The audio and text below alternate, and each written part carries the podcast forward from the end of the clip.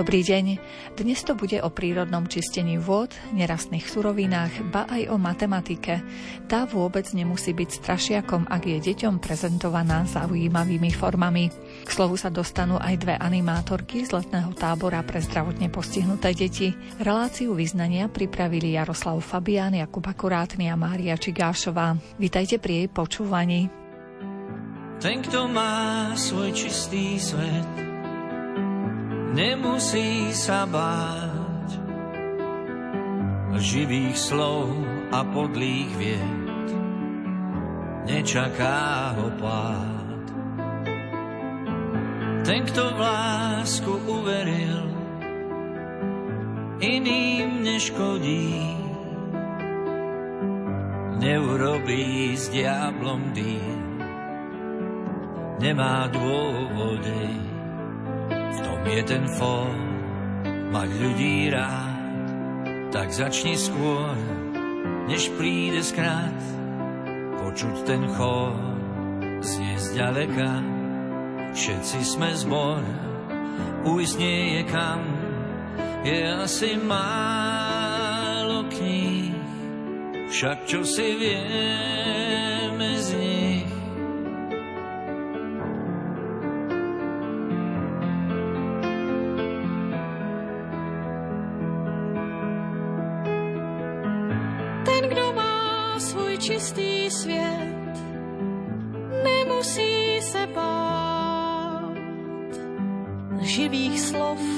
podlých vied nečeká ho pád. Ten, kdo v lásku uvěřil, jiným neškodí. Neudělá s ďáblem díl, nemá důvody. Máš v srdci let, měj lidi rád a začni hned než přijde zkrat, je slyšet chor, za trochu blíž, všichni jsme zbor, kdy pochopíš, je asi málo knih, však něco známe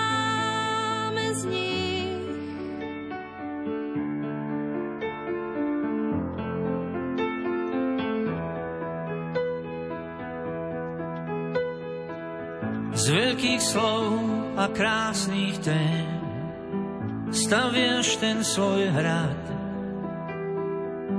Z nich sa ale nenajem, vidím priveľa vád. Já ti říkám, zkus to jen a měj někoho rád. Prírodné materiály dokážu vyčistiť vodu od rôznych nežiadúcich prímesí. Poznáme to aj z prírody, že znečistená voda sa postupne ako tečie cez rôzne horniny, zbavuje špiny. S prírodnou cestou čistenia vody sa mohli zoznámiť návštevníci prezentačného stánku štátneho geologického ústavu Dionýza Štúra v Košiciach na podujatí Noc výskumníkov. Zaujímavosti o tejto téme sme sa dozvedeli od vedeckej pracovníčky Zuzany Dankovej. Máme tu konkrétne kolóny, ktoré obsahujú rôzne zrnitosti zaolitu, bentonitu, prírodných materiálov, ktoré známe, že sú dobré adsorbenty a jednoduchým spôsobom demonstrujeme úpravu zakalenej vody. Samozrejme, že v prírode tá voda nie je zakalená, väčšinou voda, ktorá vyzerá opticky čistá, krásna, číra, môže obsahovať kontaminanty a vlastne mnohé spôsoby úpravy vody využívajú aj prírodné materiály na úpravu tejto vody, ako je napríklad sorpcia, zrážanie. Čiže toto všetko tu môžete vidieť v našom stánku. A plus ďalej si môžu detičky alebo dospelí vyskúšať aj také rýchle stanovenie prvotných ukazovateľov vody, ktoré geológ geológ stanovuje v teréne pri odbere, napríklad keď na nejakú environmentálnu záťaž, odoberá vodu z vrtu alebo z nejakého povrchového toku, tak si vie odmerať pH, stanoviť oxidačný redukčný potenciál, vodivosť, respektíve nasytenie kyslíkom. Takže to sú také tie základné veci, ktoré môžete vidieť v našom stánku. A druhá časť našej prezentácie sú kritické nerastné suroviny, pretože napríklad medzi kritické nerastné suroviny patrí litium, ktoré sa nachádza v soliankách. Čiže aj solianky vlastne obsahujú vodu, je to voda, máme bohaté zdroje, tak to aj na Slovensku a litium ako jedno z kritických nerastných súrovín alebo prvkov, ktoré sa používa pre priemysel, sa nachádza práve v Solánkach. Vy máte veľmi zaujímavú prácu. Máme, my sa tak hráme stále. Áno, vy sa hráte s krásnymi minerálmi, kameňmi, chemikáliami, čistíte vodu prírodným spôsobom. Áno, aj čistíme vodu, to je jedna zo spôsobov, ako upraví, ale samozrejme naše oddelenie aplikované technológie nerastných surovín sa zaoberá nielen úpravou vody, ale hlavne spracovaním nerastných surovín, našich domácich nerastných surovín pre rôzne odvetvia, či už priemyselné aplikácií, alebo aj environmentálnych. Momentálne, ako som hovorila, kritické nerastné suroviny, beží nám projekt, ktorý využíva vlastne alebo skúma využitie prírodných našich slovenských surovín na výrobu kového kremika, kovového horčika. Ďalší projekt sa rozbieha na takisto ďalšie vzácne nerasty, na vzácne prvky. Takže je to ozaj zaujímavá a rôznorodá práca. Vy s akými ďalšími inštitúciami spolupracujete? Pre koho je vaša činnosť užitočná? Pre akýkoľvek priemysel, či už je to elektronika, v dnešnej dobe sa pretlačujú elektromobily, čiže zase sme pri tých kritických nerastných surovinách, solárne panely, zelená energia, takisto zachytávanie CO2.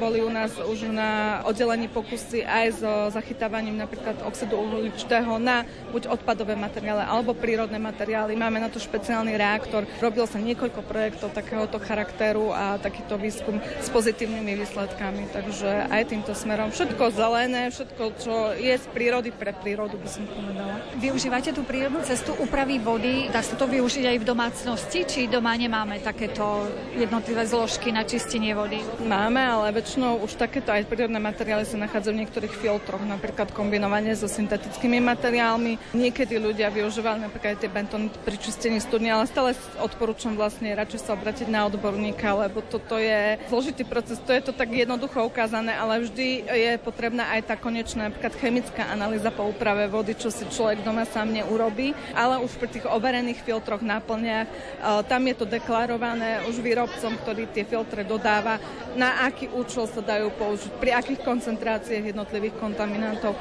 Takže je to ozaj rôznorodé a už vedie vedia pre konkrétny typ znečistenia, aký filter sa má použiť. Čiže my to tak máme všeobecne. Robíte aj nejaký výskum na svojom pracovisku?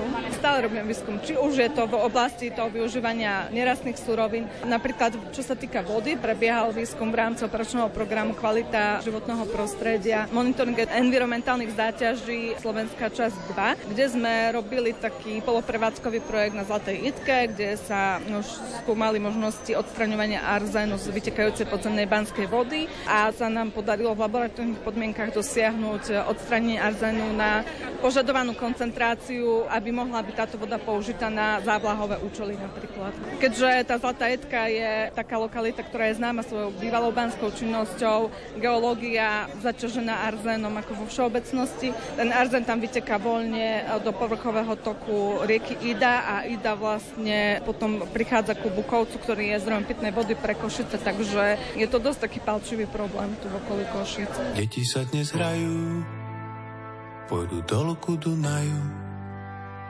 Keď sa budú musieť vrátiť, mami na ne zavolajú.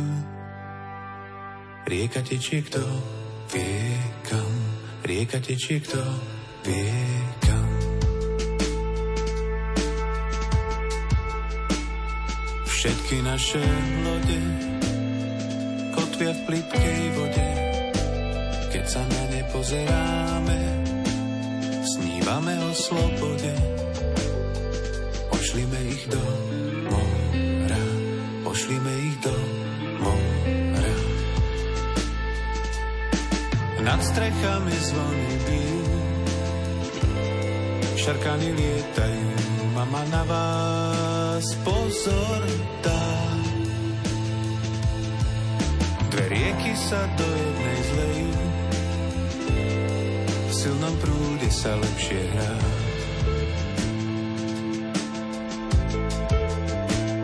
Šarkany lietajú, nebom sa naháňajú, keď zaletia pri vysoko a mraky rozhrňajú. Vietor veje priamo k nám, vietor veje priamo Nad strechami zvony bijú, šarkany lietajú, mama na vás pozor dá. Dve rieky sa do jednej vlejú, v silnom prúde sa lepšie hrá.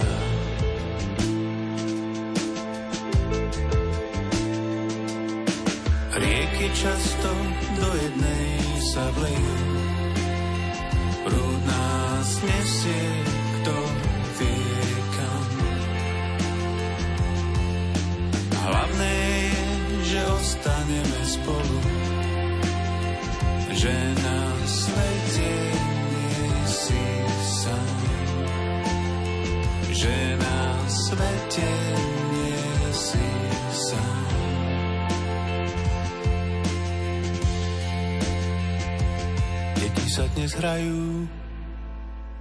Pôjdu dolu ku Dunaju. Keď sa budú musieť vrátiť, mami na ne zavolajú. Rieka tečie, kto vie kam, rieka tečie, kto vie kam. Existuje skupina nerastných surovín, ktoré patria do skupiny kritických nerastných surovín.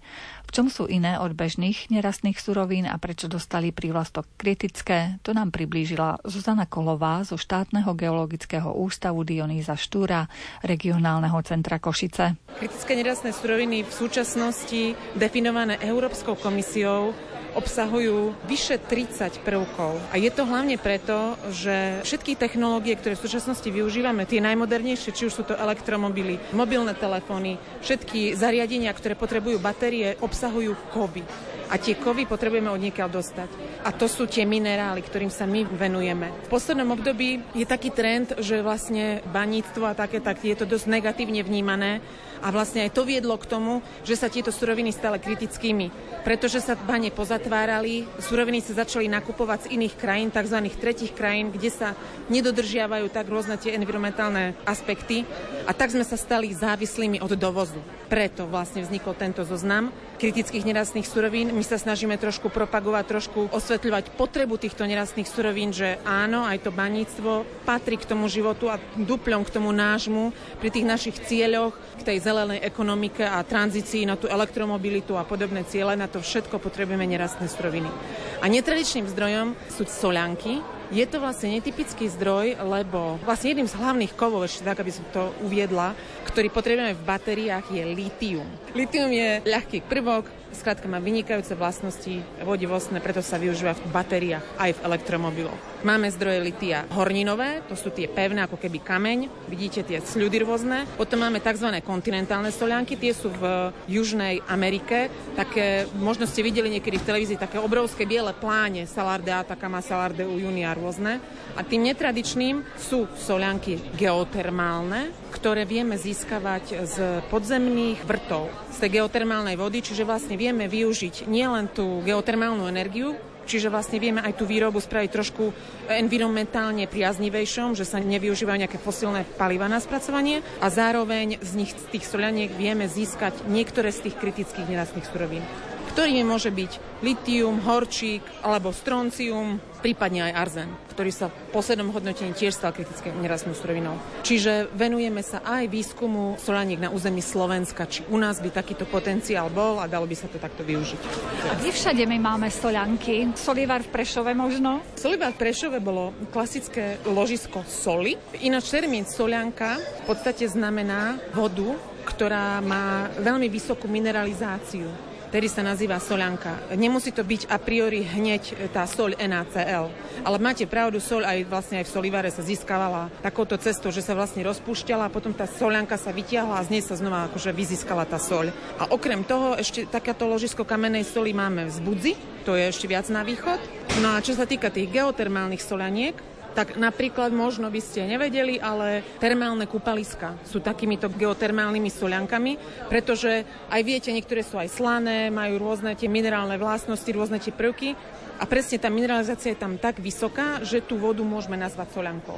Čiže nachádzajú sa aj u nás napríklad či už termálne kúpalisko Lipany nedávno otvorené, alebo Podhajska. Tam má dokonca aj zaujímavý obsah toho litia, tomu sa tiež venujeme v tých výskumoch. Čiže je možné, že v budúcnosti popri kúpeľoch vznikne aj nejaká ťažba tam? Môže sa to nazývať, že ťažba, ale išlo by vlastne o zhodnotenie tej suroviny. V podstate aj termálna voda je surovina, využije sa na kúpanie a potom sa vypúšťa. Samozrejme, ešte získavanie týchto kritických kovov z soľaniek je v pilotných fázach. Nie je to ešte ťažba, ktorá je rozbehnutá. Samozrejme, niekde to funguje viac, niekde menej. Tie obsahy samozrejme musia dosahovať určitý objem. Príklad poviem, v súčasnosti sa takto ťaží solianka, ktorá má obsah 180 ppm litia. U nás máme solianky, ktoré majú iba okolo 20-30 ppm litia, čiže tá technológia sa stále ale posúva dopredu, čiže môže prísť na to, že raz bude technológia tak vyvinutá, že budeme vedieť využiť aj tie s nižším obsahom na vyzískavanie tých daných surovín. Čiže tie suroviny sú preto drahé, že nie je ich veľa asi na svete. Čo im dodáva tú vzácnosť? Tie kritické sú nazvané preto, ako som už naznačila, útlm ťažby, ktorý nastal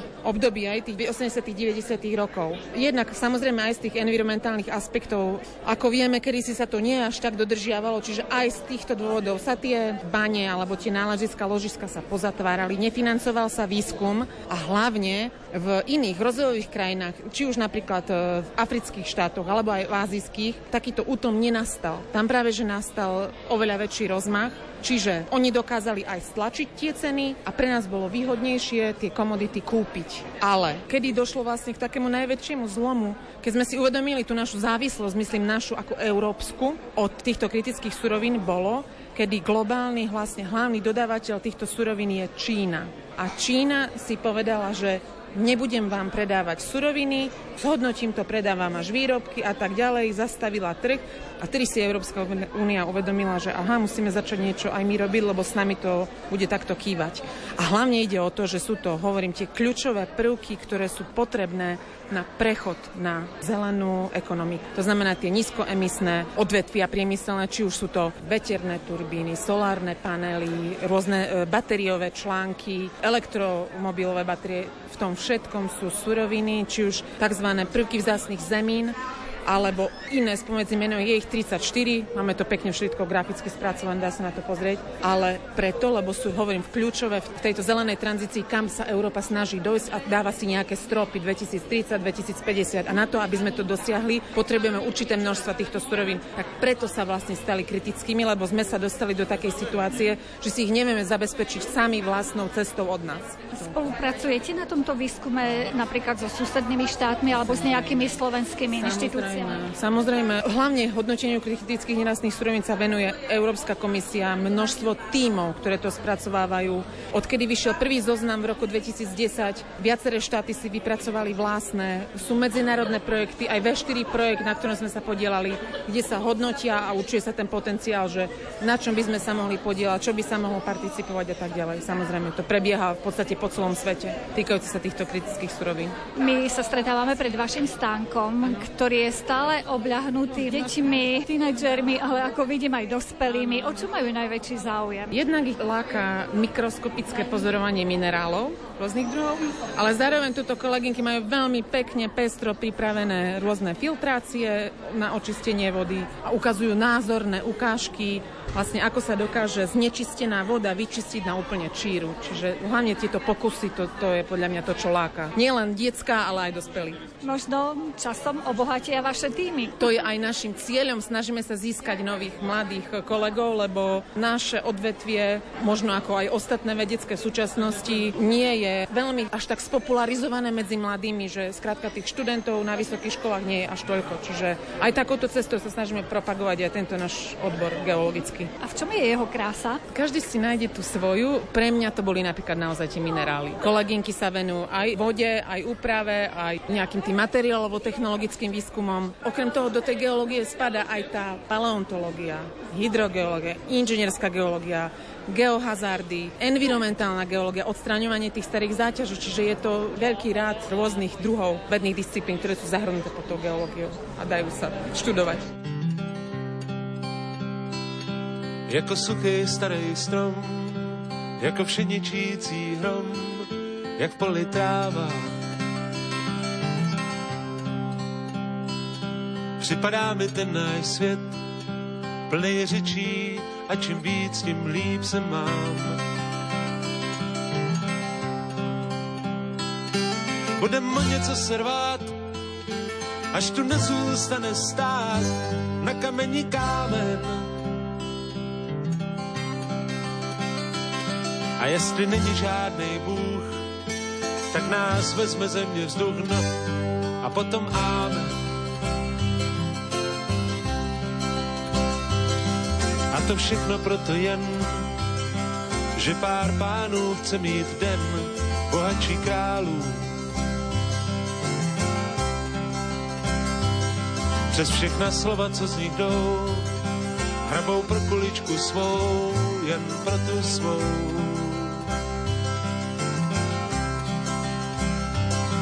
Budem o něco srvát, až tu nezůstane stát na kamení kámen.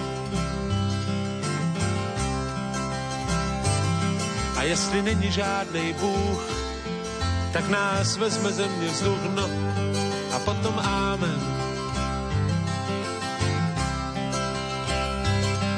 Možná jen se mi to zdá a po těžký noci přijde, přijde hezký ráno. Jaký bude, nevím sám, taky jsem si zvyk na všechno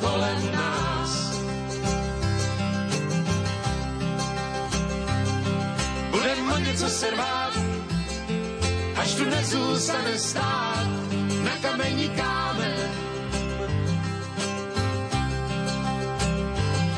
A jestli není žádný Bůh, tak nás vezme země vzduch, no a potom ámen. Na na na na na na na na na na na na na Mnohí ľudia už od detstva majú pocit, že na matematiku nemajú vlohy alebo že jej nerozumejú. Pritom matematika nás obklopuje dennodenne a ak je prezentovaná zaujímavým spôsobom, dokáže zaujať mnohých ľudí. Presvedčili sme sa o tom na spomínanom podujatí Noc výskumníkov v Košiciach. Pri prezentačnom stánku Ústavu matematiky Fakulty prírodných vied Univerzity Pavla Jozefa Šafárika v Košiciach bolo množstvo detí, ktoré riešili rôzne hlavolamy a úlohy. Podľa vedeckej pracovníčky Jany Borzovej, tak už aj tí najmenší zistujú, že matematika je v podstate veľmi zaujímavá. Áno, máte pravdu a práve to sa snažíme dnes nielen deťom, ale aj ich rodičom ukázať, aby možno, že rodičia boli tí prví, ktorí deti pritiahnu k matematike, pretože matematika je dnes neodmysliteľnou súčasťou našich životov. Keďže dnešná technologicky vyspelá doba by bez matematiky zrejme vôbec nebola tam, kde je. A čo konkrétne riešia títo mladí ľudia? Môžu si poskladať buď papierové origami, alebo rôzne drevené hlavolamy, alebo sa zahrať s kockami. Prípadne máme tu takú zjednodušenú jednu z našich oblastí výskumu. Konkrétne ide o teóriu grafov, kde deti vlastne majú nájsť najkračšiu cestu, ktorou sa obchodník má prepraviť Slovenskom tak, aby vlastne sa dostal do východzieho bodu, z ktorého vyšiel a obišiel pritom všetky mestá, ktoré teda na mape má vyznačené. A darí sa im to? Ja myslím, že áno, že deti sú celkom šikovné a pokiaľ asi tie deti nie sú v strese, že sedia v škole a teda sú nútení na matematike možno, že niečo robiť, čo ich v tej chvíli nebaví, ale naozaj si vyberajú z toho stola niečo, čo ich zaujme, tak sa im to páči. V čom je tá krása tej matematiky, že aj vy ste sa dali na túto cestu? Mňa od malička matematika zaujímala, fascinovala. Bol to pre mňa jeden z predmetov, na ktorý sa naozaj netreba bifliť, ale v prvom rade treba rozmýšľať a snažiť sa mu porozumieť. Matematika je možno super v tom, že vlastne človeka učí rozmýšľať takým iným spôsobom a vlastne ľudia s matematickým vzdelaním majú veľkú devizu do budúcnosti, pretože aj keď sa neuplatnia ako matematici, ale ten spôsob myslenia im pomáha v ich profesiách naozaj dostávať sa stále vyššie a vyššie a budovať si peknú kariéru. To matematické myslenie je trošku iné ako humanitné. Áno, určite áno. Je to taký iný spôsob myslenia. Zase matematici určite nevedeli by vám možno, že tak nejako veľmi zoširoka rozprávať o niektorých veciach, o ktorých zase vedia tí, ktorí študovali humanitné vedy. A aké výskumné úlohy sa na vašom pracovisku realizujú? Čomu sa venujete napríklad? Na našom pracovisku sa rieši viacero oblastí výskumu. Jedna z tých oblastí výskumu, ktorej sa konkrétne aj ja venujem, je teória miery a integrálov. Tá sa vlastne dnes používa napríklad v ekonomii, v inžinierstve, ale aj v sociálnych vedách. Potom je to ďalšia oblasť, to je teória gráfov. Teória gráfov má uplatnenie napríklad pri plánovaní inžinierských sietí, trebárs, alebo čo ja viem, človek nemá, taký bežný človek nemá predstavu o tom, že trebárs teória gráfov sa využíva pri nastavovaní semaforov na kryžovatkách, aby tie autá do seba nenarazili. No a okrem toho, že teda tam máme tieto oblasti výskumu, tak ešte sa venujeme takisto aj finančnej matematike a v neposlednom rade aj teórii vyučovania matematiky, pretože sa snažíme vychovávať aj dobrých učiteľov a nadšených pre svoje budúce povolanie. A prečo podľa vás mnoho detí má už, myslím, že od predškolského veku taký blok, že ja nie som na matematiku a pritom možno naozaj, keby sa nebali tej matematiky, že by im celkom šla a našli by krásu tohto vedného odboru? Ja si myslím, že deti v predškolskom veku to ešte tak nejako v sebe nemajú, že sa matematiky boja. Ono to príde až na tej základnej škole, kedy možno, že sú nutení čosi počítať a zrovna sa im nedarí. A myslím si, že z veľkej miery to ovplyvňujú aj rodičia, že nejako si tým deťom štepujú, že matematika je ťažká, matematiky som sa bál, nemal som ju rád. A keď to dieťa vlastne počúva od malička, tak potom to má v sebe takto zakorenené a ťažké sa cez to preniesť. Vôbec to štúdium matematiky vysokoškolské bolo náročné, alebo pre tých, ktorí to berú ako hobby, tak ani nie? Ja konkrétne som študovala matematiku a biológiu a ono sú to naozaj dva rozličné predmety. A keď som sa učila na skúšku z matematiky, tak vždy som to brala oproti tej biológii ako také trošku odľahčenie, pretože v biológii som sa musela veľa vecí naučiť aj na spameť, naozaj, treba také latinské názvy rôznych rastlín a živočíchov jazykov. To proste človek musí nadrilovať, ale pri tej matematike vlastne išlo o to, že som sa snažila porozumieť veciam a faktom a to učenie bolo v porovnaní s tou biológiou jednoduchšie. Takže dúfajme, že tie správne uši nás teraz počuli, správne uši mladých ľudí, ktorí sa rozhodnú vydať aj týmto smerom. Dúfam a teda snáď sa s niektorými stretneme aj na našom ústave matematiky.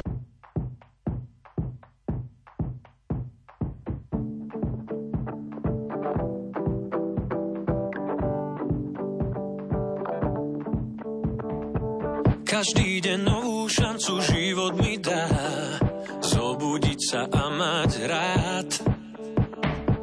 Jedného dňa to so mnou na dobro vzdá. Vravel mi už tisíckrát. No kým tak stane sa chcem naplno ísť. Cestou, ktorá čaká ma keď v topánke ma začne kamienok rísť, aj na boso to čarom má. Tak dýchaj so mnou vzduch, čo niekto nám dal, tak dýchaj so mnou stále. A spievaj som, čo každý deň som ti hral, tak poď a žiadne ale. Dnes práce unesiem ťa, to nie je hriech lepšie sa nám kráča dvom. Nech všade ozýva sa náš vlastný smiech a plakať môžeme nad hrobom. Svet ponúka nám milióny nevšetných krás, tak prečo vidieť chceš len to zlé?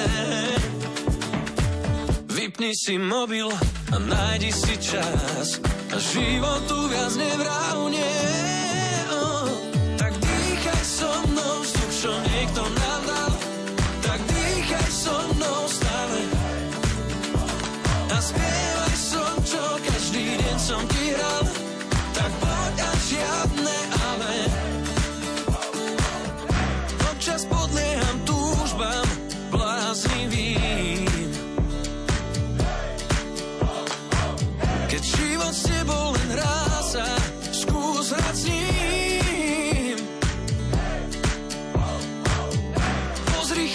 to nie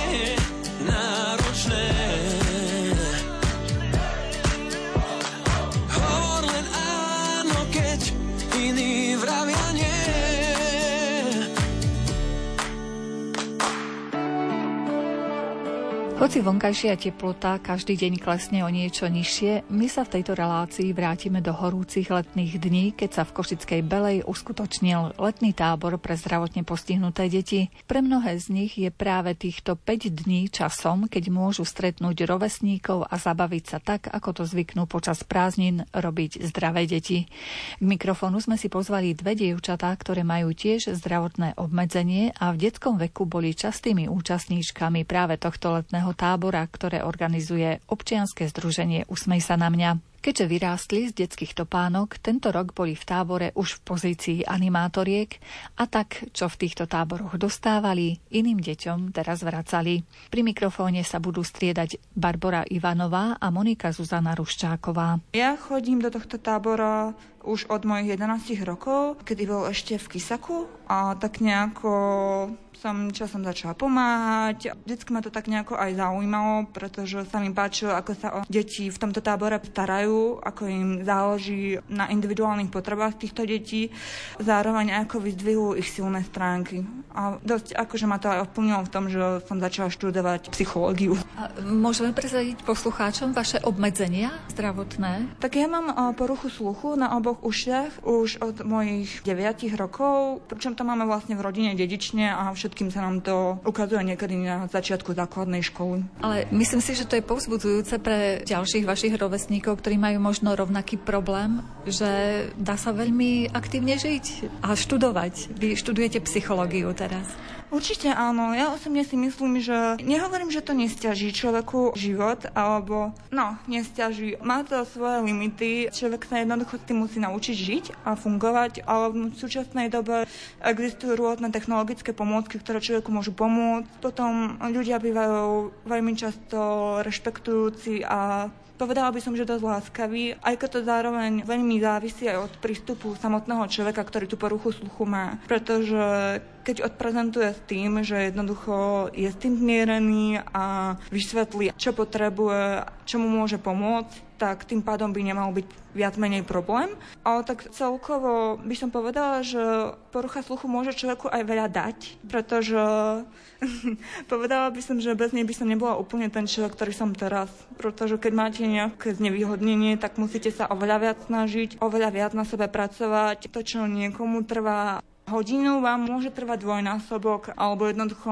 keď niečo prepočujete na hodine, tak toho vyplýva, že by ste si asi mali viac čítať učebnice, aby ste si to nejako dobrali a podobne hľadať nejaké kompenzačné pôsoby. A pedagógovia vedeli o vašich obmedzeniach? O, áno, áno. Moja mama vždy viedla k tomu, aby som bola otvorená ohľadom mojej straty sluchu, pretože zbytočne by som prichádzala o informácie a tým pádom aj o vzdelávanie, pričom ja sa veľmi rada učím, akože vážne v rôznych oblastiach. No a keď som hovorila vlastne, že človeku to môže veľa dať, tak to myslím aj tom spôsobe, že aj e, môže ho to viesť ako také aj vnútornej zrelosti a možno aj takému pocitu, jednoducho človek sa musí snažiť a tým pádom získava aj taký pocit kompetencie, pretože sa to dá. Jednoducho dá sa to. Aj to štúdium sa dá rôznym spôsobmi zvládnuť a na druhej strane aj človek stretne takých ľudí, ktorých by za normálne okolnosti nestretol. Napríklad do tohto tábora by som sa určite bez toho nedostala. A keď študujete a náhodou prepočujete niečo, tak máte šancu si to treba nahrať a ešte raz nejako popočúvať, alebo ako postupujete, aby ste nestratili nejaké informácie z tých prednášok? Ja využívam počas prednášok e, tzv. Roger Pen, čo je vlastne také zariadenie veľmi pripomínajúce e, princíp vysielačky, že to prenáša zvuk priamo do načúvacích aparátov. Teda vlastne toto zariadenie má určite pri sebe a prípadne niektorí ho podávajú aj študentom počas seminárov. Tým pádom by som ani nepovedala, že sa nejako extra stáva, že by som niečo prepočula, pretože môj hlavný problém bývajú ozvaní v miestnostiach a takto je to fajn. Takto je to to fajn. A prečo ste sa rozhodli pre psychológiu práve? To je dosť ťažká otázka. V určitom zmysle to určite ovplyvnil aj tento tábor. Som videla, ako sa tu pristupuje k uh, deťom a zároveň som sa počas celého môjho života stretla s rôznymi životnými okolnostiami, ktoré ma viedli k tomu, že som chcela e, ľuďom pomáhať. Aj keď počas života som rozmýšľala nad rôznymi formami, ako napríklad či byť učiteľka alebo psychologička, potom počas strednej školy som to zmenila na medicínu, na fyzioterapiu, ale nakoniec som sa aj tak vrátila k psychológii. Ale jednoducho asi som vždy mala aj tak trochu tú potrebu pomáhať, ale zároveň aj som rada pozorovala ľudí a veľa sa od nich učila. Od ľudí sa človek naozaj veľa toho môže naučiť. Zrejme možno keď v budúcnosti budete pomáhať deťom s rôznymi zdravotnými obmedzeniami, tak ich možno dokážete viac pochopiť. Určite áno, preto aj moja bakalárska práca sa týka trhu a zvládania stresu u mladých s poruchou sluchu. A, a musím povedať, že si myslím, že pre ľudí s handicapom je veľmi málo poskytovaná psychologická starostlivosť. U osôb s poruchou sluchu je navyše problém aj to, že málo kto ovláda napríklad posunkový jazyk. Dokonca ani ja ho neovládam, ale napríklad moja bakalárska práca mi ukázala možnosti, že pre klientov by to bolo napomocné, keby som sa ho naučila. A zároveň aj to pochopenie, že keď sa jednoducho človek nestretne nikdy s človekom Downovým syndromom, dajme tomu, tak jednoducho nechápe Možno sa toho aj boja, by som povedala, pretože ono to nie je o tom, že by bol niečím ani nie zvláštny, majú svoje špecifika, vlastné potreby a tak ďalej, ale zároveň sú to úplne rovnakí ľudia ako vy a ja, lenže to úplne zdravý človek, ktorý sa s nimi nikdy nestretol, si nemusí úplne uvedomovať. Takže by som povedala, že naozaj naozaj tým, že vlastne tu pracujem s tými deťmi, vnímam ich potreby, čo potrebujú, vidím, aké konflikty majú medzi sebou alebo aké problémy prežívajú, prípadne, kde vidím, že by im mohol pomôcť psychológ alebo iný odborník, tak si myslím, že by som mohla určite viac pomôcť, keby som tak k tejto oblasti dostala. Vy ste už bakalárkou, keď dobre viem. Chcete pokračovať v štúdiu? Určite áno. Podarilo sa mi nejakým zázrakom dostať na Karlovú univerzitu na Filozofickej fakulte, takže určite áno. A stretneme vás o rok v tomto tábore? Nebude z vás už pražačka? Určite áno. Veľmi rada by som bola znovu animátorka, pretože ak sa smiem priznať, tak už od mojich 11-12 rokov som naozaj túžila sa stať animátorkou. Lenže Daška prišla na to, že dobre pracujem s deťmi, tak som sa stala asistentkou a ja mám taký prístup k životu, že brať čo príde, pretože úplne všetko človeku dokáže niečo dať, niečo ho naučiť a naozaj je to tak lepšie, pretože teraz vidím, viem odhadnúť, aké aktivity aktivity deťom môžem dať, aké aktivity nemôžem dať, prípadne ako odhadnúť, kedy budú príliš vyčerpané, aby som to nejako neprehnala. Aspoň verím, že mi to veľmi pomohlo to, že som asistovala pri nich.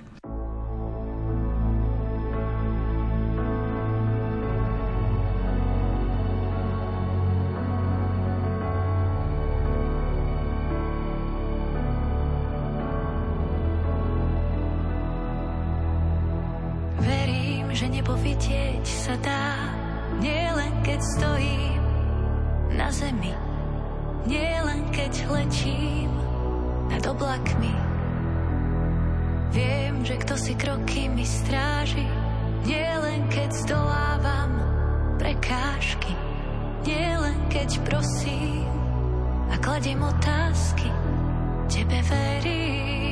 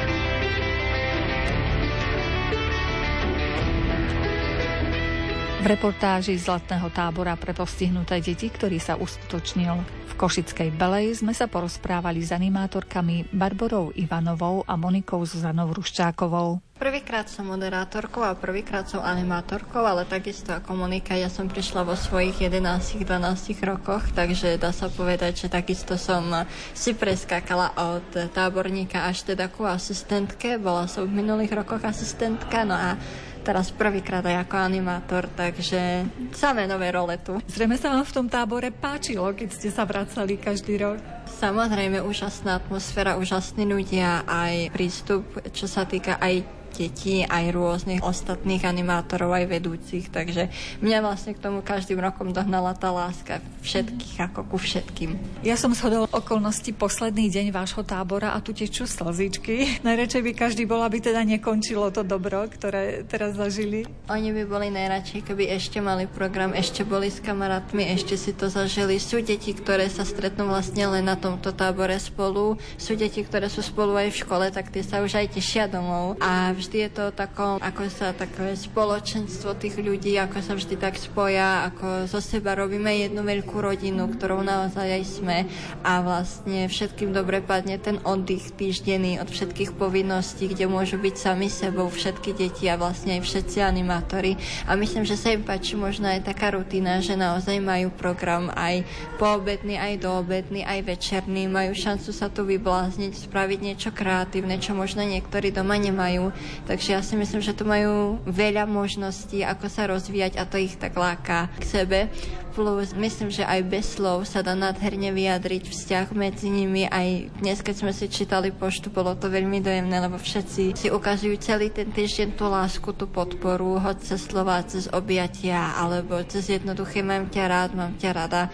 Takže im určite bude chýbať aj to, že sa každý deň mohli takto spolu vidieť a že sa mohli hoď aj objať. Mnohí mi povedali, že už aby bolo o rok. Áno, to je pravda, lebo všetci sa tu takto skvelé skvelo bavia, všetci tu majú nejaký program, všetkých baví hlavne vyhrávať, baví ich tá tímová práca, baví ich spolupráca medzi ostatnými a určite sa nájde veľa detí, ktorí by si dali jednodňovú pauzu a vrátili sa naspäť, že ich baví celý ten proces vlastne až od tábora, od toho odchodu. Sú určite aj slzičky, keď sa prichádza do tohto tábora, ale my to hneď vieme zahnať, takže už sú potom len takí naradostení a už sú zase medzi svojimi, oni vidia, že oni sú takto spolu, že že možno v bežnom živote sa oni takto nestretávajú a teraz im dobre padne, že sú tu aj ostatní napríklad so špecifickými potrebami alebo s podobnou diagnózou a takto si vedia lepšie rozumieť napríklad ako medzi ostatnými svojimi kamarátmi. Plus vymenia trošku ten kolektív, nevidia sa až tak často naozaj a nie sú napríklad ani spolu v škole a je to také oživenie do ich životov a do ich fungovania, že teraz tu môžu byť e, týždeň vlastne v hoteli, majú samostatné izby, už nie sú sami alebo nie sú so súrodencom, s rodičmi, sú s kamarátmi. Je tam aj tá samostatnosť trošku, je tam naozaj ten režim raňajky, obed, večera, naozaj program, takže ja si myslím, že je to jedna z vecí, ktorých ich určite bude baviť. Vy ste tento tábor zamerali na emócie. Prečo práve na emócie? My sme veľmi chceli dať ten dôraz na emócie, na prežívanie emócií. Aj teraz tieto divadielka, možno keď sú konflikty medzi nimi, aby sa to vyriešilo, aby vedeli, že sa to dá aj inak, aby vedeli, že je v poriadku prejavovať všetky ich emócie, aby vedeli, že aj chlapi plačú, aj dievčata sa mhm. hnevajú, môžu mať ku niečomu taký zdravý odpor a samozrejme, že sa môžu zo všetkého, čo tu majú, tešiť. Mali ste tu fakt, že pestrý program, vraj ste tu aj hasičov mali. Áno, toto sú hasiči, dobrovoľne hasičský zbor Slančík z mojej dediny. Ja som ich oslovila s tým, že chceli tu na nejakého hostia a mne to prišlo perfektné, jak pre deti, pretože oni majú veľké auto. Určite vyskúšali si tu na všetky hadice, mohli striekať vodu vlastne na terče, mohli si skúsiť si vystriekať vodu aj na nás, ako sme už boli takéto malé ohníky, plus myslím, že je aj pre nich také dobré uh, promo trošku, že si to trošku ako týmto prilepšiť, lebo naozaj sme malá dedinka a myslím, že každé nejaké pozdvihnutie nášho dobrovoľného hasičského zboru je prínosom.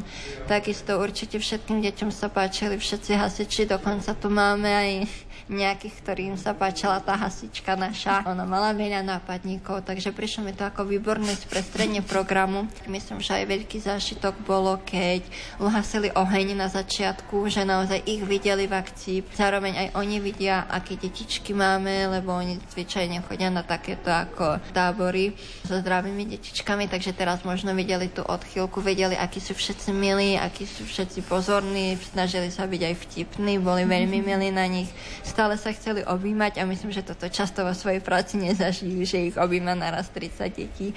Minulého roku som, ako som sa balila, ja som si nevšimla, zabalila som si moje vlastné tričko z obdobia, keď som bola hasič a na ňom tak na chrbte písalo hasičky a potom tie deti ako husatka chodili za mnou a pýtali sa, kedy prídu hasiči, či môžu byť oni hasiči, kde sa majú podpísať a že každý deň budú chodiť do našej zbrojnice a to mi vnúklo nápad pozvať ich tohto roku a myslím si, že vstúpla aj miera miera detí, ktoré by sa chceli pridať ku našim hasičom.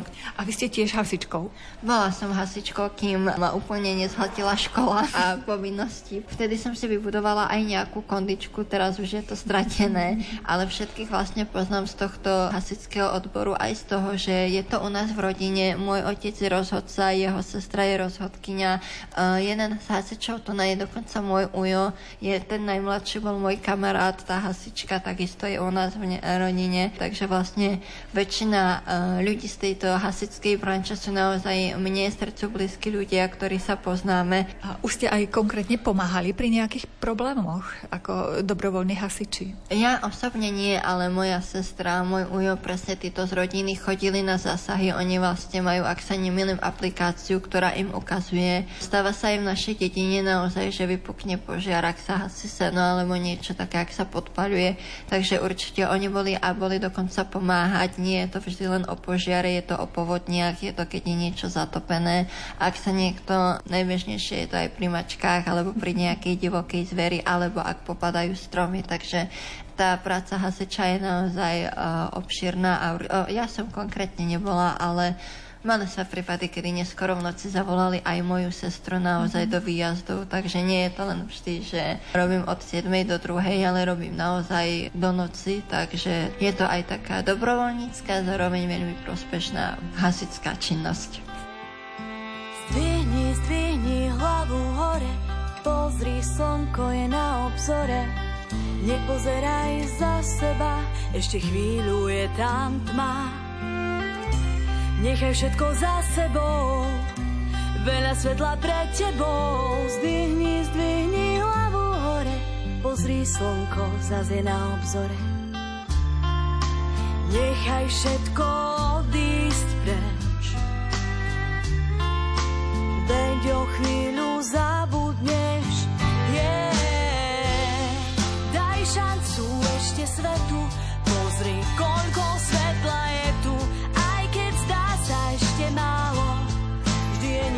čo za to stálo. Pár svetiel okolo teba, zasvieti na čo je treba, vždy sa nájde kúsok neba, čo stvorené je len pre teba.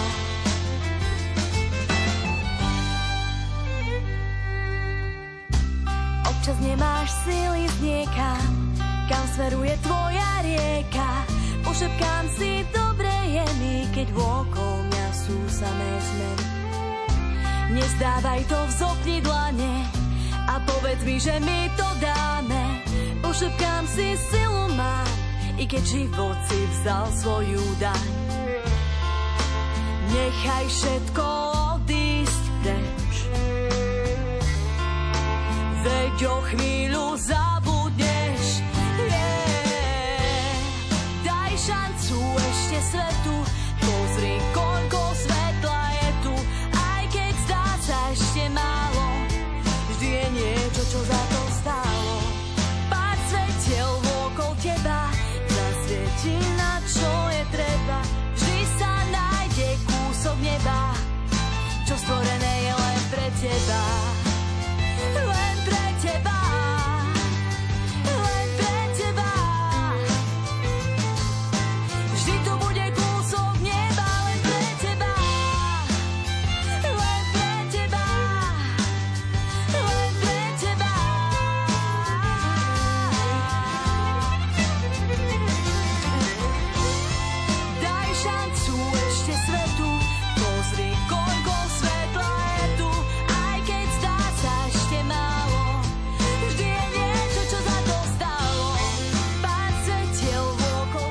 Vaša kolegynka nám prezradila, že pokračuje v štúdiu psychológie. Môžeme vedieť, že kam vy sa chystáte? Ja sa takisto chystám na Filozofickú fakultu študovať mass media. Ešte keby sme doplnili informácie, čo všetko tu zažili teda tie deti ešte, okrem, už sme spomínali hasičov, ja som bola na rôznych vyhodnoteniach, čo ešte také vám ostalo osobne v pamäti? Bol to veľmi nabitý týždeň, aj improvizácie kvôli počasiu. Pondelok sme začali olimpiádou, potom mali takú kreatívnu kreatívnejšiu prechádzku, v ktorej mali rôzne stanovištia, ako napríklad hru Hádaj strateného kamaráta, alebo tretia naša spoluanimátorka vymyslela hru, pri ktorej mali utešiť jednorožca a potom povedala, že je smutná aj ona, takže už všetci začali objímať. Bolo to veľmi, veľmi zlaté. Potom aj samozrejme boli diskotéky. Taký odkvojší bol karneval určite. Úžasná bola nočná hra a musím povedať, že celkovo v tomto tábore som sa trochu vrátila do detstva, pretože som sa ho aj z Barbie snažila urobiť tak, ako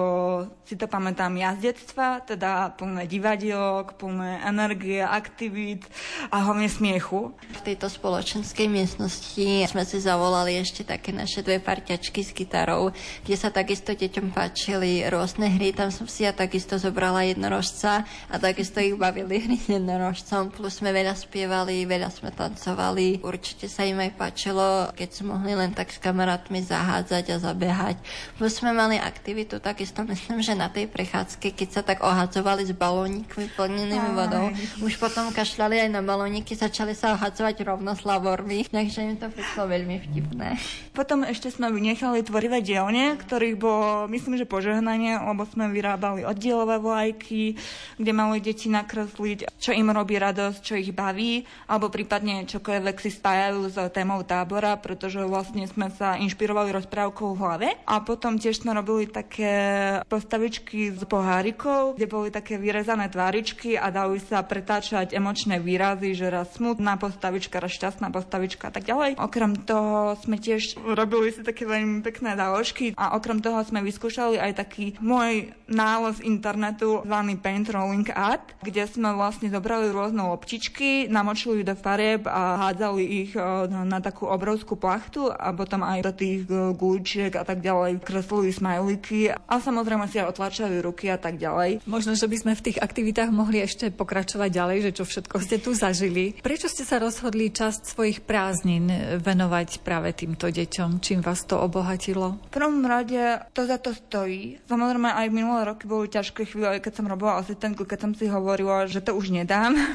lebo nie vždycky je to ľahké, nebudeme sa tváriť, že je, ale jednoducho to za to stojí. Dovolím si tvrdiť, že takú atmosféru ako v našom tábore jednoducho nikdy nezažijete. To je ako objatí, to je ako pús dokonca a lásky. Tieto deti jednoducho vám dokážu tak neskutočne vyjadriť lásku, keď sa im venujete, keď im venujete svoj čas a skúšate ich spoznať, tak ako náhle si k ním vybudujete ten vzťah, tak vás už nepustia. Mňa to neskutočne nabíja energiou pokračovať vlastne aj v iných mojich aktivitách počas roka a zvládať všetok stres zo školy a celkovo takto. Ja by som možno ešte k tomu doplnila, že naozaj niektoré deti nie sú celý rok na žiadnej dovolenke, buď nie je tam tá finančná podpora, alebo tam rodičia nechcú, alebo ich nie je jednoducho kam zobrať. A tento tábor je možno pre nich jediný čas v roku, kedy sa naozaj stretnú, majú nejaký program, môžu byť sami sebou a naozaj sa im tu vytvorí prostredie výhradne pre nich, lebo všetko, čo tu robíme, je iba pre nich a preto, aby sa oni na tento týždeň vlastne zabavili, aby si tu vytvorili len príjemné spomienky, aby mali dlho na čo spomínať. No kto by nevenoval aspoň týždeň, 5 dní v roku tomu, aby mohol byť s týmito deťmi a vidieť, ako sa každý deň usmievajú, ako sa tešia. Takže ono je to vlastne všetko venované, všetko robené pre tie deti, aby oni z toho mali mali radosť, lebo tak my si ten program vieme vytvoriť hocikedy. Oni a ich rodičia si ten program hocikedy nevytvoria a myslím, že je to aj také z druhej strany príjemné oslobodenie na týždeň od rodičov, že aj oni si môžu tak trošku vydýchnuť, majú čas sami pre seba, majú na chvíľu pocit, že nemajú deti, trošku ich tu odložia. Takže je to robené aj pre deti a z druhej strany aj trošku nejaký ten uh, detox pre rodičov. Ono sa to môže zdať, že my obetúvame svoj voľný čas ale skôr by som povedala, že oni nám toho veľmi veľa dávajú, pretože aj oni nám dávajú svoj čas a fakt je fascinujúce roky sa pozerať na to, kam sa všade dostali. Jednoducho, vážne, ak som si niečo vlastne celkovo tejto organizácie a táborov dala, tak je to to, že sa všetko dá. Samozrejme, realisticky niekedy sa niečo nedá, ale celkovo mám prístup, že všetko sa dá, keď sa chce.